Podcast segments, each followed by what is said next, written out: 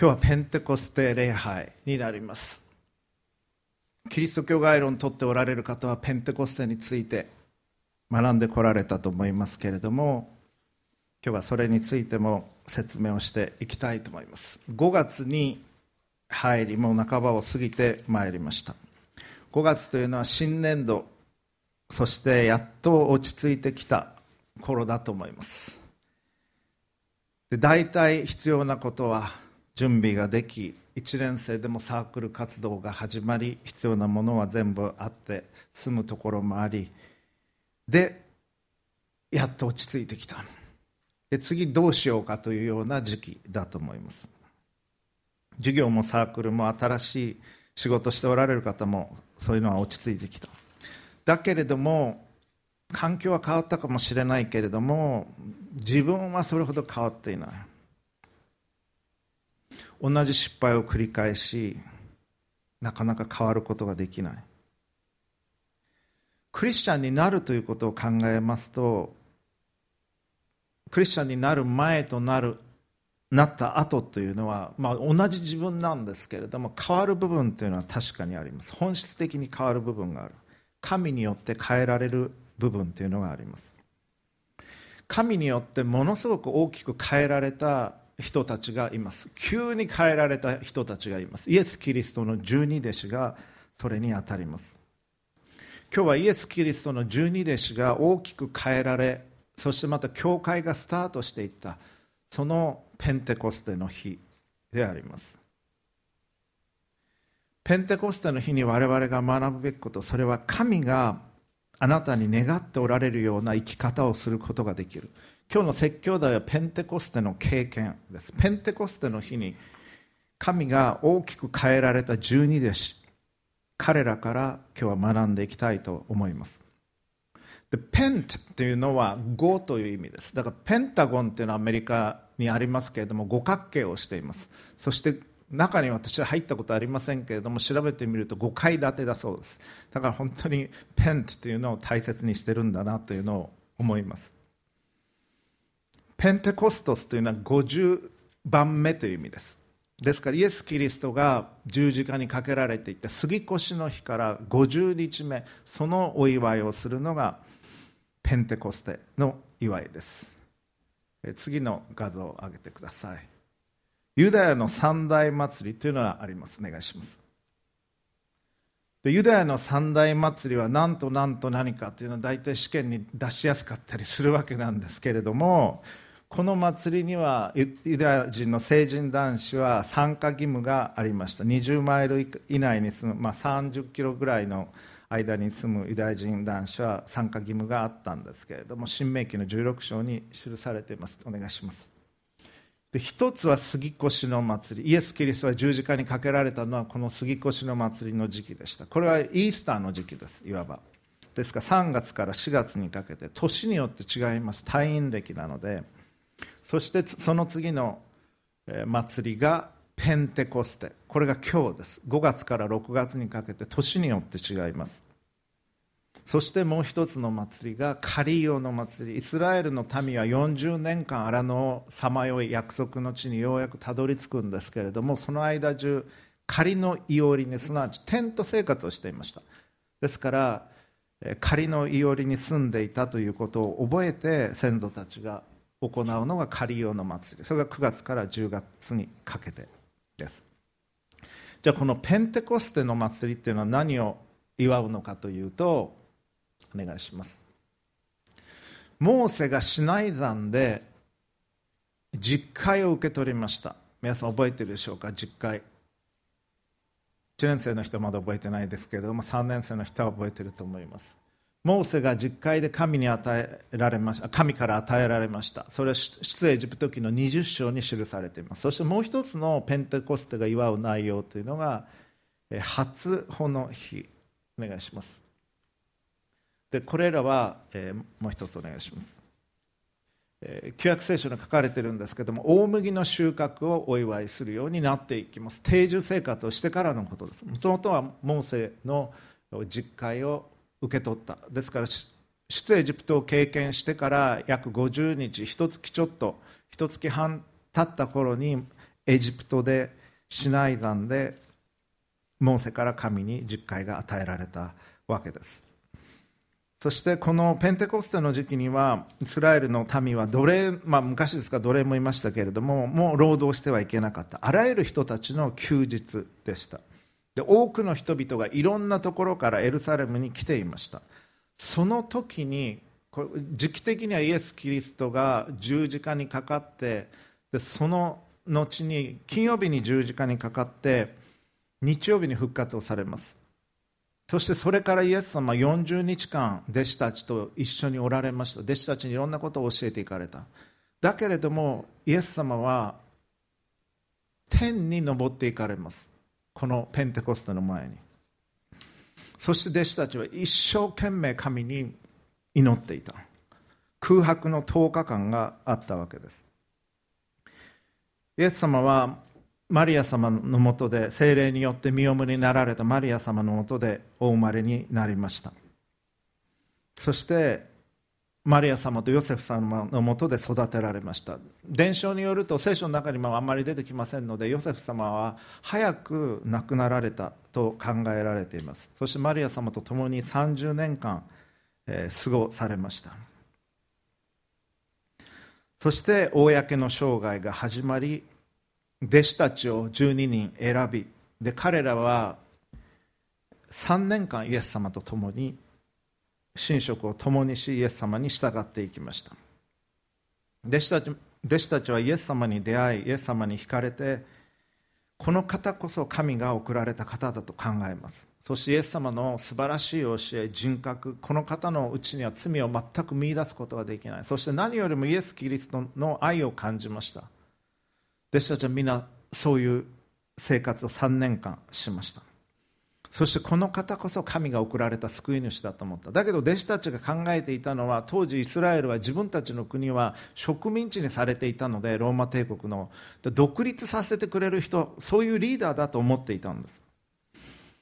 でもイエス様はそういう素振りは見せず人々を癒し人々を教え人々に交わられました。そして3年が経った頃イエス様はその首都エルサレムに今エルサレムへのアメリカ大使館の移転ということで本当に大きな騒動になっておりますけれどもあのエルサレムです。エルサレムにイエス様が入っていかれた時に大歓迎を受けました。それを主路の誠実というふうに言います。イエス様は多くの人に歓迎されてましたけれども疎ましく思っていた人たちもいました。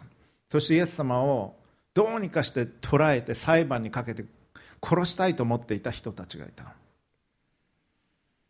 そして政治家であるポンテオ・ピラトというローマの総督にプレッシャーをかけました。以前に騒動が起きていたようでピラトはもう一回騒動が起きると失脚をするような状況にあった。で俺たちは騒動を起こすぞこのイエスを十字架にかけないと殺さないとというプレッシャーをかけていったんです。ピラトはイエス様のうちに罪を見出すことはできなかったけれども騒動が起こってもらったら困るので分かった。じゃあもう、まあ、無知で打ってひどい目に遭わせるからそれで勘弁してくれというふうにするわけです。でイエス様は無知で打たれてもひどい目に遭いました。体中が腫れ上がり出血をしそれでもユダヤ人たちは納得しない。こいつを殺せという。でピラトはイエス様のうちに罪は見出せなかったけれども分かった。俺には責任はないことはっきりさせておくってみんなの前で手を洗うんです。手を洗って俺の手はきれいでお前らが十字架にかけろと言うから十字架にかけるんだからなということでイエス・キリストを十字架にかける。それがあの杉越の祭りの時に起こりました。イエス・キリストは捕らえられる日。その十字架にかけられる前の日いつものように祈りに行っておられた場所がありました。ゲッセマネの園という園がありました。オリーブの木が生えているところ。血の雫のような祈りをイエス様はそこでさされそしてできますならこの杯を私から取り除けてくださいと御父に祈ります。でも私の思いじゃなくてあなたの思いがなりますようにと祈られた。それがイエス様が捕らえられる最後に祈られた祈りでした。そこに兵士たちがやってきてイエス・キリストは捕らえられていきます。弟子たちは抵抗するんですけれどもイエス様が捕らえられていく中で逃げます。みんな逃げます。イエス・キリストのもとから離れていく。ペテロという一番第一の弟子はイエス・キリストなんか知らない。会ったこともない。全然関係もない。というふうに3回も言います。その晩のうちに。そしてイエス・キリストが十字架にかけられた時にもう弟子たちはみんな逃げていた。同じ目に自分たちも合うかもしれないと思ったからです。唯一十字架のもとにいたのはヨハネ福音書を書いたヨハネだけ。あとはみんな逃げていました。そしてイエス様は一人その孤独を耐えられた。そのイエス様を支えておられるのはおられたのは聖母マリア様。だけでした。その祈りでした。そして殺されそれが金曜日。日曜日にイエス様が復活をする。弟子たちはよく分からなかったんです。イエス・キリストがどういう救い主なのか。イエス・キリストの復活のこともよく信じていませんでした。だからびっくりします。キリストが復活された時に。そして40日間イエス様が教えてくれたんだけれどもそれでも今こそイスラエルをもう一回立て直してくれるんですか？独立国にしてくれるんですか？ということを聞いている。もうよく分かってなかったんです、まあ、劣等生とは言いませんけれどもよく分かってなかった。3年間も学んでたのに分かってなかった。十字架も経験した。復活も経験した。その後に教わった。それでもまだ分かってなかった。そしてイエス様は天に召されていきます。この弟子たちが全く変わった日があります。それがペンテコステなんです。そのペンテコステの日に神ご自身である精霊が下ってきた時に弟子たちはイエス様が言っておられたことが分かったんです。次のプロジェクター出してください。精霊というのは何か？精霊というのはこの三位一体という言葉聞いたことあると思いますけれども三位一体というのは父なる神。子なる神精霊なる神が父と子は違います。御父とイエス・キリストは違います。そして御父と精霊は違います。御子イエス・キリストと精霊も違います。ですから Father is not Son. The Father is not Holy Spirit. The Holy Spirit is not Son というふうに書いてあります。でも Father is God. Son is God. Holy Spirit is God. 御父は神です。イエス様も神です。上下関係はない。本質的に一つ。聖霊なる方。神。この方も神。異なるパーソナリティを持ちながらしかし本質においては一つである。それを表す言葉を三位一体というふうに言います。これちょっと難しいんですけれどもそうとしか読めない。三位聖書は明らかにそのことを語っています。その聖霊が激しく下ったのがペンテコステの日なんです。御父が御子イエス・キリストをお送りになったのがクリスマス。そしてキリストは約30年間の歩みをされその後に天に帰っていかれた。その後に聖霊が下りイエス様が語っておられたことが人々に分かるようになっていった。そしてそこから教会が始まっていったんです。だからペンテコステっていうのは教会のスタートの日教会の誕生日と言ってもいい日なんです。その箇所をお読みします。プロジェクターに出ますのでご参照ください。使徒原稿録の使徒の働き2章の1節からお読みします。五巡節の日になって皆が一つところに集まっていた。すると突然天から激しい風が吹いてくるような響きが起こり彼らのいた家全体に響き渡った。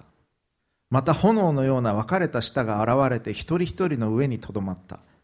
すると皆が精霊に満たされ御霊が話させてくださる通りに他国の言葉で話し出した。さてエルサレムには敬虔なユダヤ人たちが天下のあらゆる国から来て住んでいたがこの物音が起こると大勢の人々が集まってきた。彼らはそれぞれ自分の国の言葉で弟子たちが話すのを聞いて驚き呆れてしまった。彼らは驚き怪しんでいった。どうでしょう？今話しているこの人たちは皆ガリラヤの人ではありませんか？それなのに私たち命名の国の国語で話すのを聞くとは一体どうしたことでしょう？私たちはパルテア人、メジア人、エラム人、またメソポタミア、ユダヤ、カッパドキア、ポントとアジア、フルギアとパンフリア、エジプトとクレネに近いリビア地方などに住む者たち、また滞在中のローマ人たちで、ユダヤ人もいれば回収者もいる。またクレテ人とアラビア人なのにあの人たちが私たちのいろんな国の言葉で神の大きな見業を語るのを聞こうと。人々は皆驚き惑って互いに一体これはどうしたことかと言った。しかし他に彼らは甘いブドウ酒に酔っているのだと言ってあざける者たちもいた。そこでペテロは11人と共に立って声を張り上げ人々にはっきりとこう言った。ユダヤの人々並びにエルサレムに住むすべての人々あなた方に知っていただきたいことがあります。どうか私の言葉に耳を貸してください。今は朝の9時ですからあなた方の思っているようにこの人たちは酔っているのではありません。これは預言者ヨエルによって語られたことです。神は言われる。終わりの日に私の霊をすべての人に注ぐ。するとあなた方の息子や娘は預言し青年は幻を見老人は夢を見る。その日私のしもべにもはしためにも私の霊を注ぐ。すると彼らは予言する。また私は上には上は天に不思議な技を示し下は地に印を示す。それは火と地と火と立ち上る煙である。主の大いなる輝かしい日が来る前に太陽は闇となり月は血に変わる。しかし主の名を呼ぶ者は皆救われる。イスラエルの人たちこの言葉を聞いてください。神はナザレ人イエスによってあなた方の間で力ある技と不思議と印を行われました。それらのことによって神はあなた方にこの方の証しをされたのです。これはあなた方自身がご承知のことです。あなた方は神の定めた計画と神の余地とによって引き渡されたこの方を不法な者の手によって十字架につけて殺しました。しかし神はこの方を死の苦しみから解き放ってよみがえらせました。この方が死につながれていることなどありえないからです。と続いていく。ペテロの最初の説教が行われていきました。神が救い主をお送りになった。そのことをペテロはこの日語っていったんです。クリスチャンになったら人生はどういうふうになるんだろうかと思っておられる方もいるかもしれません。であるならばこれはあなたのためのメッセージです。イエス様の弟子たちが決定的な変化を経験した場面です。あるいはクリスチャンであるのに神と共にいつも歩んでいるはずなのにいつも自分がドライな心が乾いている人もいるかもしれません。仕事も大変で学校も大変でクリスチャンとして歩んでいきたいけれども心の中はいつも穏やかだというわけではない。イエス様のことも忘れてるわけじゃないけど日常生活の中で考えないこともしばしば誘惑にも勝てない。正しいことは分かってるけれどもできない。自分でもそれなりには頑張ってるつもり。でも日曜日は教会行けても月曜日にはもうダメ。時には日曜日の夜には沈没してしまうという人もいるかもしれません。なんでそうなってしまうのか。それは先ほどお話をした精霊の力が必要なんです。私たちを助けてくださるのはイエス様いらっしゃった時にはイエス様ご自身が教えてくださいました。だけどイエス様は物理的に限られてもその場その時にしかいらっしゃることできなかった。だけど天に昇っていった後に精霊が与えられた。ですからリアルタイムであらゆる場所で世界中に今ここにおいてもアメリカでもイギリスでも中国でも韓国でも精霊は同時に働き私たちを助けることができる。その精霊の助けが必要なんですその精霊を覚える。精霊の働きを覚えるのが今日のペンテコステという日なんです。父子精霊なる神。三位一体の神。今日私たちを助けてくださる働きをしてくださるのは精霊です。この精霊が教会に行ってみようかなという気持ちにさせてくれたんです皆さんを。そして神様のことイエス様のことを知りたいと思うようにさせてくださってる。精霊が私たちに悔い改めを迫りイエス様の十字架が分かるようにさせてくださる。今日あなたが教会に来られたのはどういう理由であっても偶然ではありません。精霊があなたの人生に働きかけておられるからです。そしてその精霊がこのペンテコステの日に起こったんです。次の画像お願いします。いろんな絵が描かれていますけれどもペンテコステ。この両方に東方教会においても西方教会においても、まあ、これ聖書に書かれていることですけれども聖母マリア様はこの場面に一緒にいらっしゃいました。聖母マリア様は精霊に満たされる必要はなかった。なぜか精霊によってイエス様を身ごもられた方です。人類の中で最も精霊のことを知っておられたのは聖母マリア様。そしてイエス様を30年間お育てしていく中で御父からの語りかけを聞いておられたでしょう。この方がペンテコステの場に共におられ御子イエス・キリストの弟子たちのために共に祈っておられた。そして50日の日が満ちた時に精霊に満たされたんです弟子たちは。今日この説教で申し上げたいことそれは皆さんはこの精霊を経験することができるということです。そして神があなたに願っておられるような生き方をしていくことができるようになる。そのために必要なことを3つ申し上げていきます。第1番目。第1番目は精霊を待ち望むということです。精霊に満たされるテクニックっていうのはないんです。神は神は我々の道具ではないのでアラジンの魔法のランプのジニーのような存在ではない。あるいはお金入れてボタンを押したら何か出してくれるような自動販売機のような存在でもない。神は神ですからこの方を動かすことはできない。我々の策略によって。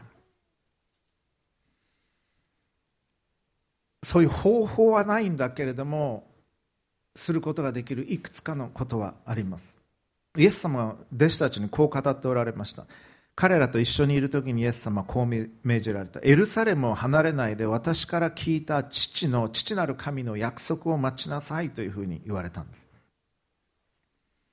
ペンテコステの日は満ちてこのことが起こったけれどもこの日は急に来たんじゃないんです。ずっと前から準備されていました。旧約聖書の時代から準備されていました。そしてイエス様は彼らのことを準備していきました。そして時が来た時に精霊が下り彼らはようやく分かっていたんです。心を合わせ祈りに先進していたと聖書は語っています。そして爆発的なペンテコステの出来事が起こっていった。高く飛び立つためにはまず膝をかがめなければなりません。マリア様のご指導も弟子たちにあったと思います。神を愛すること心を備えること心を神に向かって開くこと神に対して従順であるということ神を求める思いを持つということ神の光の中を歩もうとすること。祈りなくして神に満たされるということはないんです。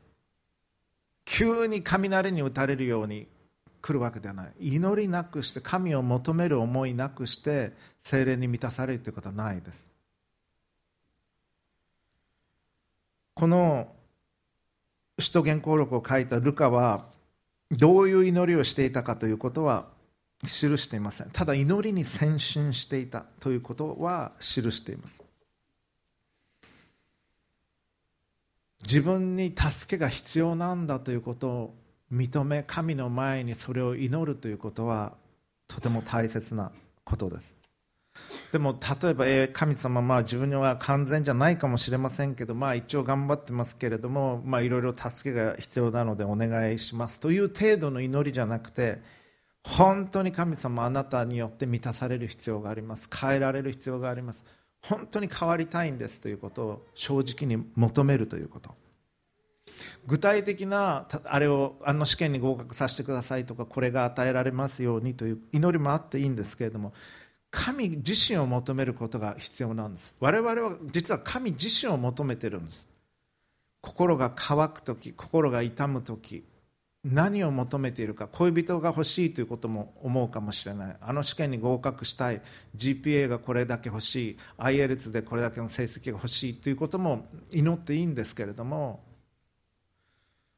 それが与えられた時あこれを本当に求めてたんじゃないんだなというのは分かってきます。例えばクリスマスプレゼント。もらった時のことを考えてみてください。ずっとすっごくこれが欲しいと思っててクリスマスの日にそれもらったとします。でものすごく嬉しくてだけど1月の後半になったらもう飽きてたと思います大体。でまた別のものに心が移っていく。この人とお付き合いできたらどんなに幸せかと思ってお付き合いしてても不満が見えてくる。嫌な面が見えてくる。そしてまあ以前のような思いではなくなってくる。何を得たとしても我々はどういう状況になったとしても満足できないそしてまた別のものを求めていくようになります。我々が本当に求めているのはあれとかこれとかあの人とかこういう関係というだけじゃなくてもっと全人格的にすっぽりと一番深いところを満たしてくれるような存在なんです。でそれは神なんです。我々は自分のことをよく理解してくれる人がいてくれたらなと思います。全部自分のことを分かってくれる人がいてくれたら嬉しいと思います。だけど全部は自分のことをさらけ出せない。どうしてか。全部さらけ出すと嫌われる。と思うからです。分かってほしいけど全部は言えない。という矛盾するような思いがあると思います。これを唯一満たしてくださることができる方は神のみです。全部我々のことを知った上でいい面も悪い面も不十分な面も知った上で神は愛してくださる。そういう存在を私たちは求めてるんです。この神自身を求める。神様あなたじゃないと本当に満足できないんです。私の嫌なところや不十分なところや乾いたところや傷んだところそれを丸ごと知ってて手を触れてくれて癒してくれて支えてくれて前に進めることができるのは神様あなただけです。あなたを求めてるんです神様。ということを申し上げなければならない。そして神に向かって心を開いていくんです。弟子たちが経験したような精霊に満たされるということを祈っていただきたい。それが第一番目に必要なことです。第二番目。それは悔い改めということです。先ほど祈りの中で悔い改めの祈りをしていただきました。心の中で示される罪を告白してくださいというふうに言いました。1週間を振り返りすぐ思い出されたいくつかの問題点もあったと思いますしなんとなく薄々完璧じゃなかったなというふうに気づいている人もいると思います。でそれらのものは罪と言います。で罪があると精霊に満たされることはできないんです。だからそれは例えて言うとコップの中に紙くずとかなんか入ってたらドリンクを入れませんね。でそれをまず出さなきゃいけない。そしてそれがきれいにならなきゃいけない。ポケットの中にゴミがあるとします。皆さんのポケットの中にゴミがある。でそのゴミは捨てなきゃいけない。でゴミ箱があったらそこに捨てることができるけれどもゴミ箱に出会うまではずっとそのゴミをポケットに入れて歩いてると思います街の中を。昔はもっとゴミ箱はたくさんありましたけど今コンビニなんかでもゴミ箱は中に入ってて、えー、なかなか捨てることは難しかったりします。そうだとずっとポケットにゴミを入れてなきゃいけない。罪を告白する祈りっていうのはポケットの中のゴミを捨てるようなものなんです。神の前に汚いものがありそれを抱えたままで歩んでいる時どうなるか。祈らなくなります。神に直面したくないと思います。そういう時って。だからちょっと神様避けます。視線を合わせない。神に向かって目を天に向けようとはせずちょっとまあクリスチャンであってもねクリスチャンであっても神様いるのは分かってるんだけど語りかけないし目もそらし他のことをやってます。でもそういう時こそ神に向かってごめんなさいというふうに罪を告白しなきゃいけないんです。アダムとエバが罪を犯した時神は神の方から来られたんです。そして聞かれました。あなたはどこにいるのか。神は全知全能ですからアダムとエバがどこにいるのか知らなかったわけではない。よく知っておられました。神が質問される時それは知らないから聞いてるんじゃなくてあなたのために聞かれるんです。アダムとエヴァのために聞きました。あなたはどこにいるのか。その問いかけを受けてアダムは考えなきゃいけなかった。答えなきゃいけなかった。あなたを避けています。隠れています。と直面しなきゃいけなかった。自分の状況に。そのために神は聞かれたんです。それによって自分の罪を自覚することができるように自分の罪を告白できるように聞かれたんです。だけどアダムはあの場面で罪を告白しなかった。であなたが用意されたこの女性がエヴァが食べろと言ったから食べました。っていうふうに言い訳をした。それは良くなかった。あそこで本当は謝罪すべきでした。罪を告白すべきだった。最初から人類はそうだったんです。だから罪を犯した時にあるいは神様に直面できてないという自覚があるならばその罪を告白してください。神に。そして正直に神様に合わす顔がないなと思う時ほど神に会わなきゃいけないんですあなたは。そして自分の問題を正直に告白する罪を告白する。そしてごめんなさいということを言う。神様は悪いことしたから謝りなって言ってるんじゃないんです。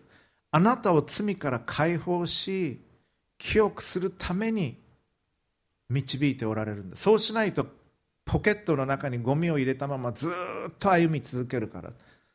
次のゴミ箱に出会うまで。いや次のゴミ箱に出会おうとさえしないかもしれない。だから罪を告白しなさいと言われるんです。そして神の前に正直であるようにと言われる。神の前に正直であるというのはすごく大切なことなんです。私が何か欲しかった時子供の時例えばグローブが欲しかった。野球のグローブが欲しかった時にいろいろ考えました。根回しをしました。まず母に母よりもまずおじいちゃんに行きました。一緒に住んでたおじいうちはあの私と姉と両親とおじいちゃんおばあちゃん6人家族だったのでおじいちゃんが一番甘かったんですね。ですからおじいちゃんをまず攻め落とします。でおじいちゃんからおばあちゃんに行きそして母に行きそうすると大体世論が形成されます我が家の中で。姉は大体あの助けてくれないこと分かってたのでなのでそうやって世論を形成してそこから攻めていってあの父に行っておじいちゃんからまあグローブでもあったらええかもしれんのとかなんかそういうふうにいくといいかなと思って。父はねそういう根回しをして絶対に買ってくれなかった。もう意固地になったように私は思ったぐらいにそれは卑怯だと思ったんでしょうね。だから正直に正面からぶつかってこないと買ってもらえないというのは何回の何回かの経験を通して分かってきました。だから根回ししたらもう買ってもらえないって分かってたので途中からはもうダメ元で父に直接ぶつかっていくようにしました。でそれはねある意味でひょっとしたらまっすぐ進むっていうこと大切だってことを教えてくれようとしたのかもしれません。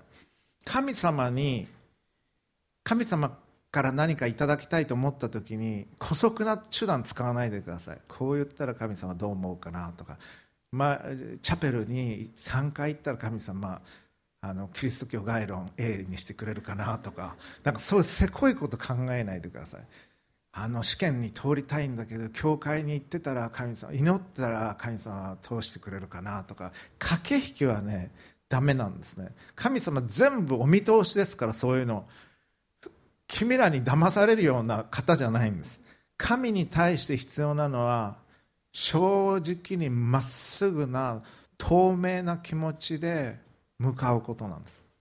まっすぐな神の愛のうちにより光のうちにより神が願っておられる生き方をしたいと心から思い神を愛し人を愛する生き方をする中で自分はどういう資格を得たいのか何のためにこれを欲しいと思っているのかと自分の動機をすごく純粋にしてそしてまっすぐ神様に向かっていくんですそれが一番大切なこと。神を動かす手段なんてないんです。誠心誠意まっすぐ神に向かっていく。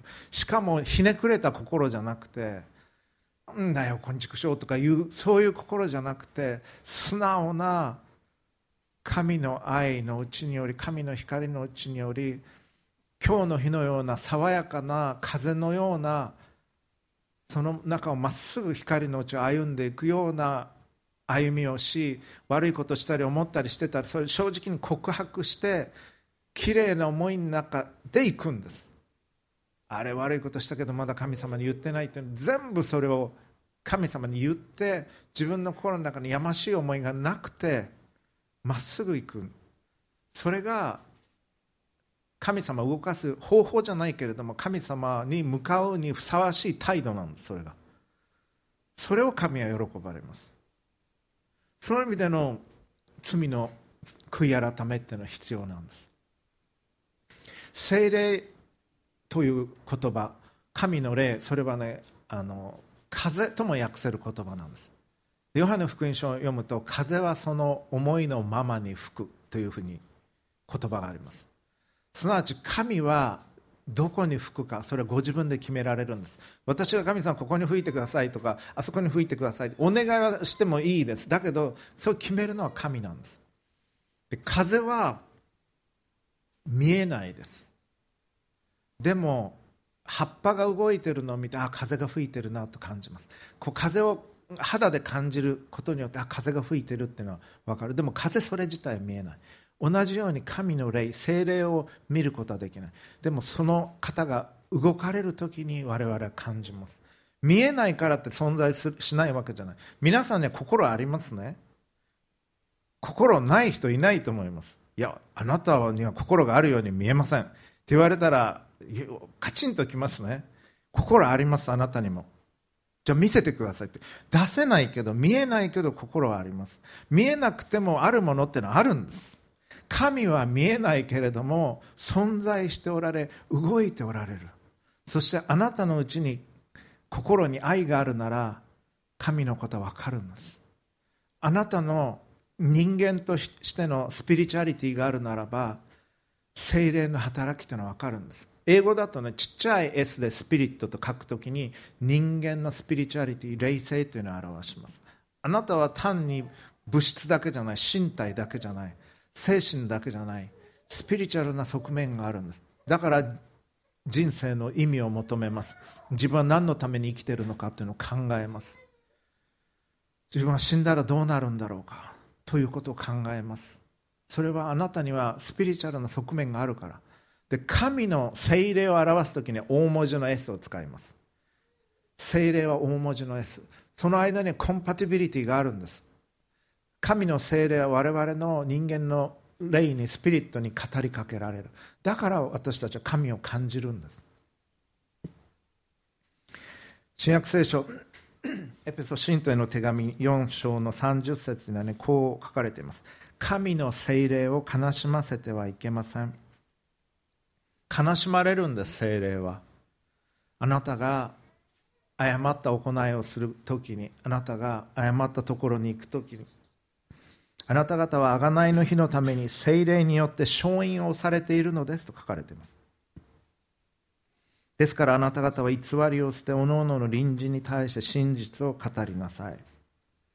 実会の第9番目偽りの証言をしてはならないというのがありました。私たちは体の一部として互いにそれぞれのものだからです。罪を悔い改めるということ。正直に神の前に告白するということ。自分の心の中にあるゴミを出すということ。それが神の精霊に満たされるために必要なんです。でもゴミを出したいと思うこと自体がもう精霊の働きなんです実は。心を開いて神様あなたの清い風が吹くようにしてくださいというふうに願うこと。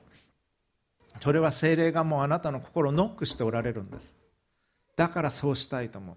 家に例えるならばあなたの心はいろんな部屋があります。玄関もあるし玄関あたりで大体友達と話をする。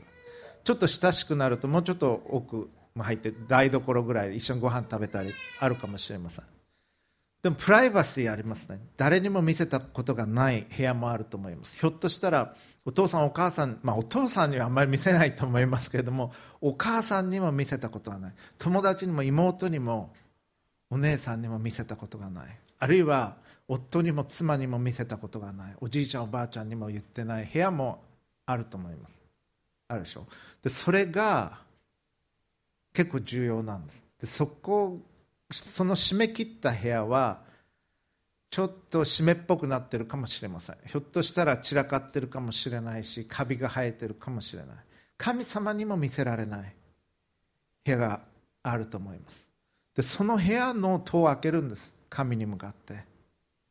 そしてどうか精霊が精霊様あなたが清い風が私のこの部屋にも吹いてください。私のあのプライベートな誰にも見せたことがない。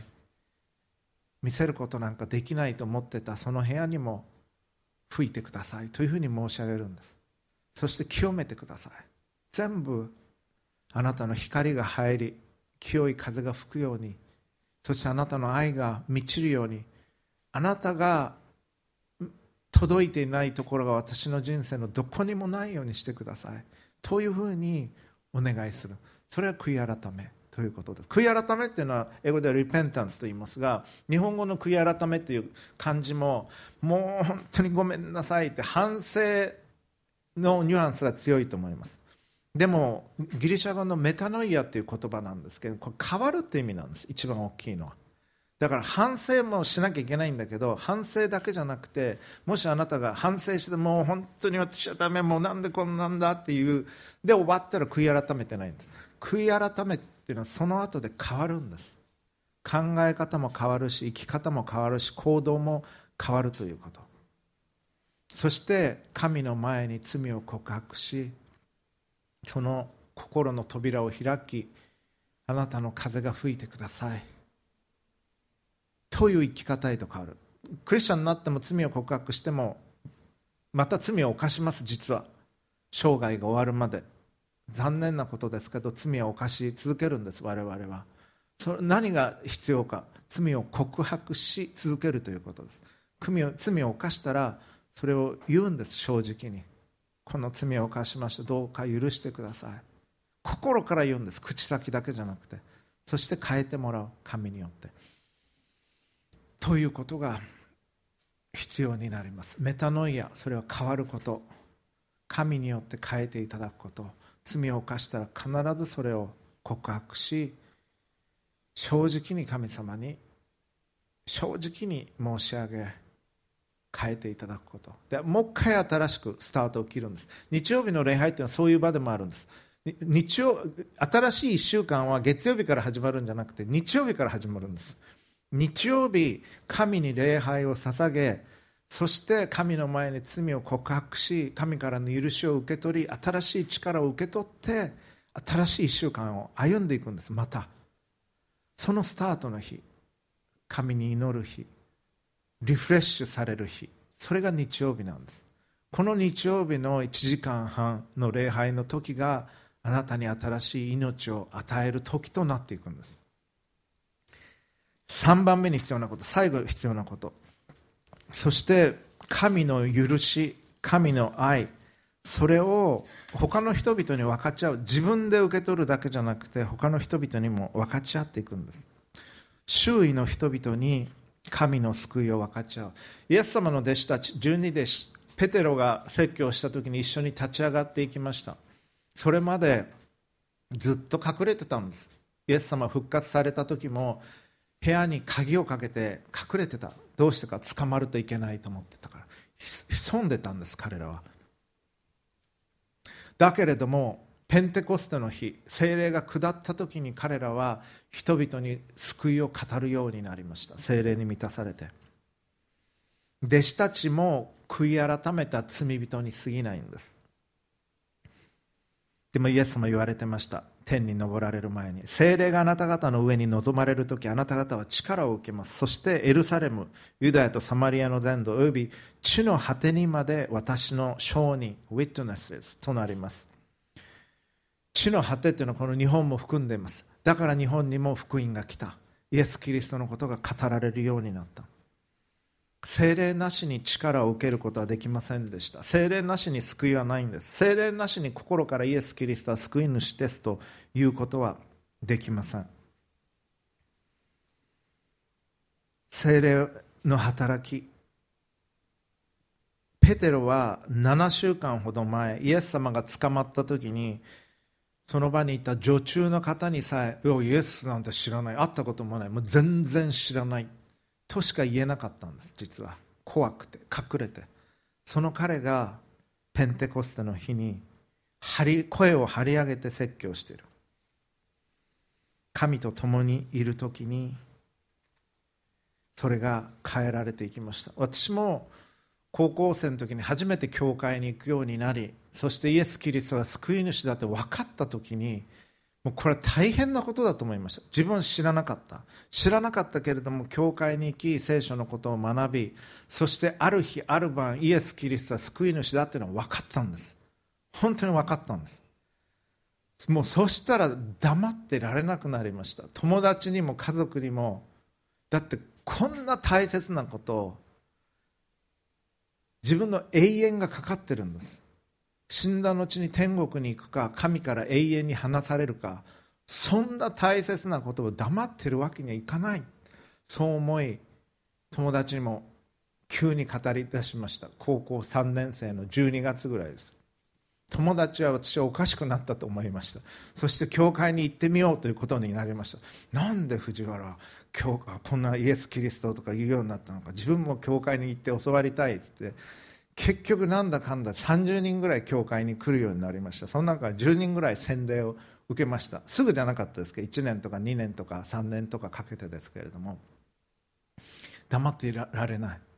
精霊が働かれる時にそれはもう自分の働きじゃないんです。神の働きなんです。で神が用いられる時にそれは嬉しいです。自分も。そして神の愛が人に伝わるということは本当に嬉しいこと。すっごいいいコーヒー屋さんができてそれ自分だけでこっそり行こうと思います皆そういう人もいるかもしれませんけど私はそういうの黙ってられないタイプなんです。例えば先週新しい Mac のファンクションが使えるようになりました。それは音声読み上げ。あのもうみんな使ってる人もいるかもしれませんけれども論文なんか読んだりするときに特に外国語の英語の論文読,、まあ、読めますけれども読み上げてくれて字を追っていった方がよっぽど楽なんですね。